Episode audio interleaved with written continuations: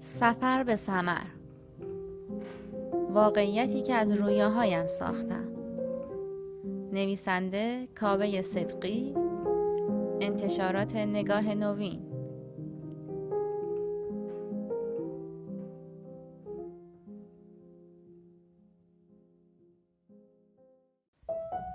فصل یازدهم.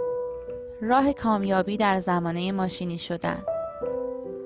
یکی از اولین کسانی در زندگیم بود که می‌دیدم کتابهایی در زمینه انگیزش و خودباوری و تحول فردی را به شکل جدی می‌خواند. و نه فقط که بخواند به رعایت آنها هم عمیقا متحد بود. خیلی ها را می شناختم که از طرز فکر مثبت و دیدن نیمه پر لیوان فقط ادایش را بلد بودند. اما فرید واقعا مثبت فکر می کرد اگر می‌خواستی فقط یک عیب در او پیدا کنی و به خودش بگویی سبک زندگی بی برنامه اش بود.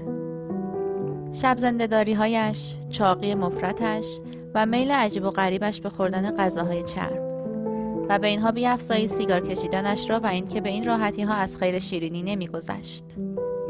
می‌دانم که این عیب کمی نبود. حتی اگر تا پیش از فرید هم نمی‌دانستم بعد از او می‌دانم که اگر بدن با بهترین ایده هایی که در ذهن داری راه نیاید و همراهی نکند هر چقدر هم که بخواهی و آرزومند باشی باز هم قدم از قدم بر نخواهی داشت.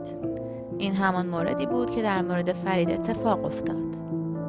آخرین باری که دیدمش همچنان از آخرین کتابی می گفت که خوانده بود و وقتی به پیشنهادش گوش کردم و آن کتاب را خواندم دیدم که این بچه باهوش چه کتاب معرکه ای را برای خواندن انتخاب کرده است.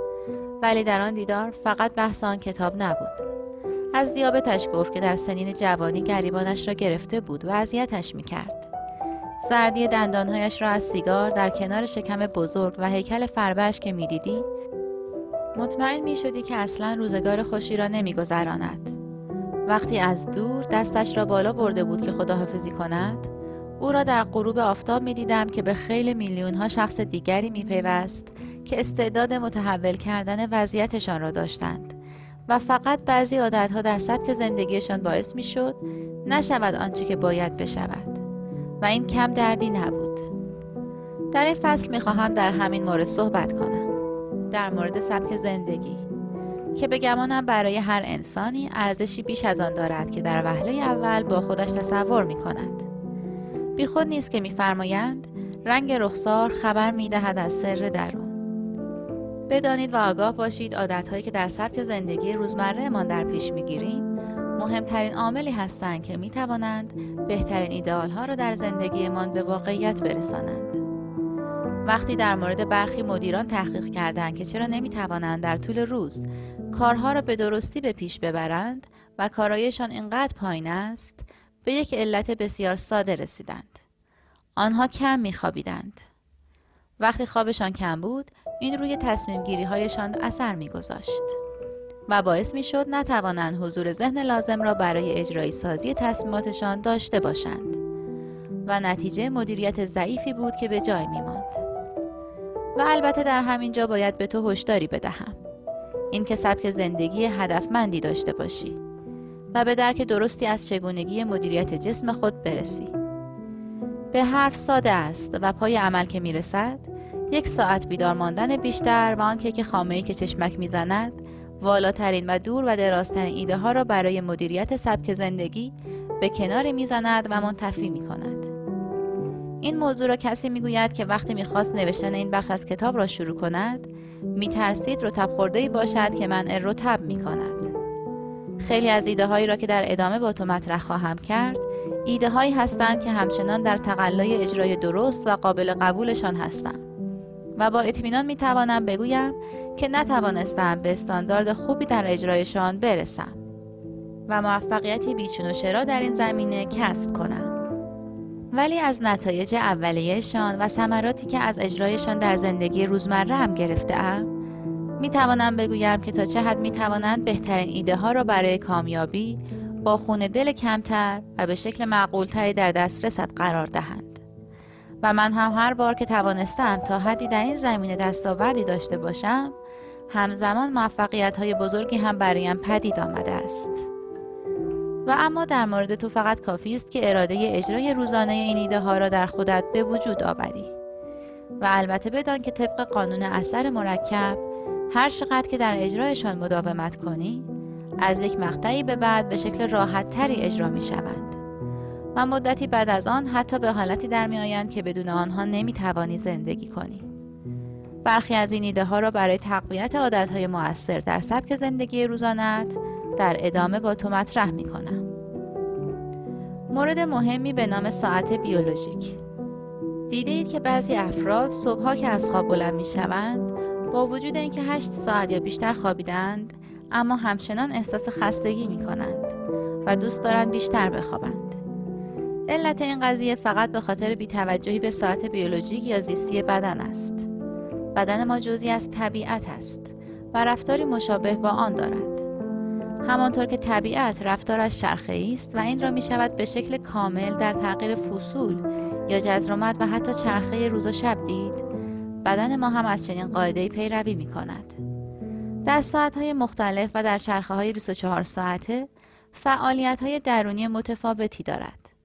مثلا هورمون های مختلف ترشح می کند. کبد مشغول سمزدایی از بدن می شود و مغز عملکرد نظام عصبی را سامان می دهد. روی همین حساب خوب است که ساعت بیولوژیک بدن خود را روی ساعت 10 تا 11 شب تنظیم کنید. چون اگر خوابیدن را در این زمان به تعویق بیاندازید خودتان از یک استراحت خوب یا به اصطلاح ریکاوری تمام ایار محروم شده اید. با برهم زدن این چرخه صبح موقع بیداری احساس خستگی و کسالت می کنید. از قدیم در گوش ما خواندن که سهرخیز باش تا کام روا باشی. و من این جمله طلایی را برای خودم به این صورت درآوردم که می‌گویم سهرخیز باش تا شب بتوانی راحت بخوابی. اگر صبح کله سحر طبق همان چیزی که ساعت بیولوژیک بدن می‌گوید از خواب بلند شوی دیگر شب که برسد هزار تا فکر و خیال برای فردا و فرداها به سرت هجوم نخواهد آورد و خواب شب را بر تو حرام نخواهد کرد. دیگر نیازی نداری که با قرص خواب خودت را به خواب ببری. صبح زود بیدار شدن خودش بهترین و مفیدترین. قرص خواب طبیعی است که ضررهای تمام ناشدنی قرص خوابهای غیر طبیعی را در خود ندارد. مضاف بر اینکه شما را با اعجازی در پیش بردن برنامه هایتان آشنا می کند که از خلال بیدار شدن در صبح زود برایتان پیش می آید. وقتی برنامه روی صبح زود بیدار شدن باشد انگار که یک روزت دو روز شده و کلی برنامه می توانی پیاده و اجرا کنی و در پایان آن روز همچنان وقت آزاد داشته باشی که به کارهای دیگرت برسی. منتها این به شرطی که از آن طرف شب هم زود خوابیده باشی تا رمق اجرای برنامه هایت را در طول روز به دست آوری. همه اینها خوب است.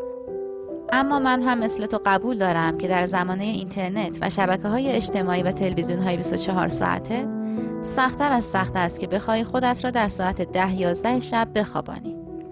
صادقانه بگویم که خود من هم نمره خوبی در این زمینه نمی‌گیرم. اما به نظرم سختیش سه تا پنج هفته است. و اگر در این مدت به این برنامه پایبند بمانی بعد از مدتی جز ساعت ابتدای شب ساعت دیگری را برای خواب مناسب نمی بینی. و اگر اینطور شد بدان که توان اجرای هر ایده ای را در طول روز که در راستای هدف و کامیابیت است به دست آورده ای. تهیه یک نظام تغذیه وقتی خواب مناسب و به وقت را همراه یک نظام صحیح تغذیه کنی آن وقت سوخت موشک برای پیشرفت ساخته ای. معادله ساده‌ای در این قضیه برقرار است بدن را ظرفی در نظر بگیر که قابلیت کیسانی دارد هر چقدر که در این ظرف غذای بیشتری بریزی این ظرف بزرگتر و فربهتر خواهد شد. و هر چقدر که غذای کمتری داخل آن ریخته شود این ظرف منقبضتر و کوچکتر خواهد بود. مهم این است که بتوانی نقطه تعادل این ظرف را پیدا کنی و بعدش به آن موردی دست پیدا کرده که برای خیلی از انسانها بسیار ارجمند است و به آن تناسب اندام می‌گویند. اما این موضوع که گفتم به تنهایی کفایت نمی کند. کیفیت غذایی هم که داخل ظرف می آید و تعداد وعده آن هم اهمیت زیادی دارد. این غذا می تواند فسفودی باشد که آنقدر در روغن سرخ شده و به آن مواد افسودنی برای ماندگاریش اضافه کردن که دیگر ارزش غذایی برایش باقی نمانده است.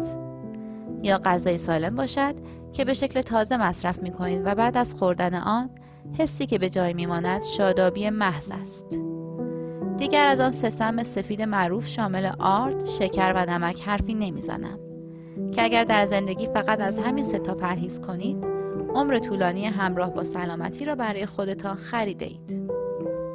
سالها پیش وقتی با اصول تغذیه برای تمرین دادن تیمهای ورزشی آشنا می شدم به موضوع حرم غذایی برخوردم که در رأس حرم چربی ها و شیرینی ها قرار داشت و کمی پایین تر از آن پروتئین های همچون گوشت و مرغ و نیز شیر و لبنیات جای گرفته بود.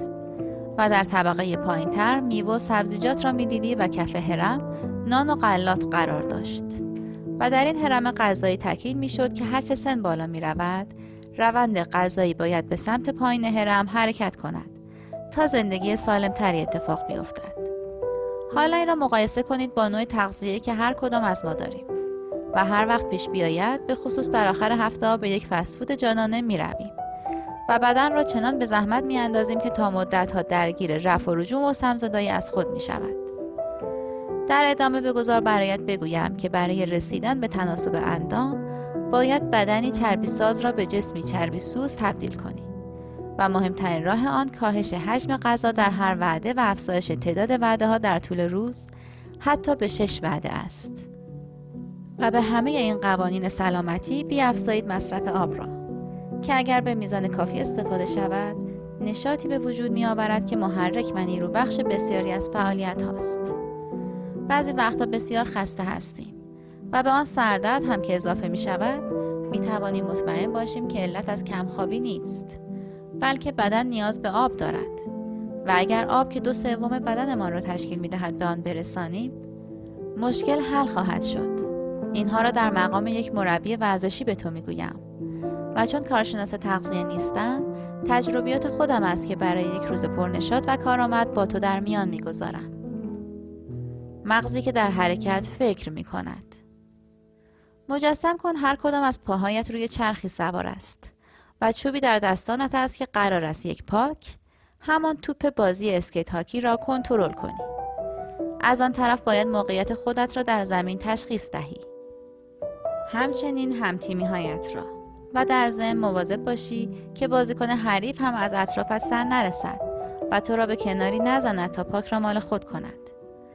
تازه وقتی مقابل دروازه حریف رسیدی باید تصمیم بگیری که می‌خوای زیر تاق گل بزنی یا از بین پای بازیکن حریف پاک را وارد دروازه کنی یا اصلا با دریبل گل بزنی. خلاصه جانم برایت بگوید که در این ورزش اسکیت هاکی باید دائما تصمیمات چنگانه و لحظه ای بگیری. و برای من که عمری درگیرش بودم به این صورت شده که همیشه گفتم این چه شباهت آشکاری با مدیریت کسب و کار دارد. که در آن فرایند تصمیم سازی یک معادله چند مجهولی است که نیاز دارد در عین حفظ تمرکز تصمیماتی چنگانه و چند وجهی اتخاذ شود. اگر بخواهم از تأثیری که ورزش در زندگی حرفه‌ای و کسب و کاری من داشته برایت بگویم بیش از یک کتاب را سیاه کردم. فقط این را می‌دانم که مغز ما برای فکر کردن در تحرک و فعالیت ساخته شده است و آن کسانی که کم تحرکیشان در روز را امر ساده و غیر مهمی در نظر می گیرند در واقع فکر کردن درست را از خودشان دریغ کردند و در این میان کیست که نداند فقط در سایه فکر کردن درست است که سرزمین رویاهایمان برایمان قابل مشاهده و رسیدن می شود. از این جهت می توان گفت سبک زندگی مدرن که همهمان در این روزگار درگیرش هستیم می تواند بزرگترین دشمن درست فکر کردن و به طبع آن کامیابیمان شود.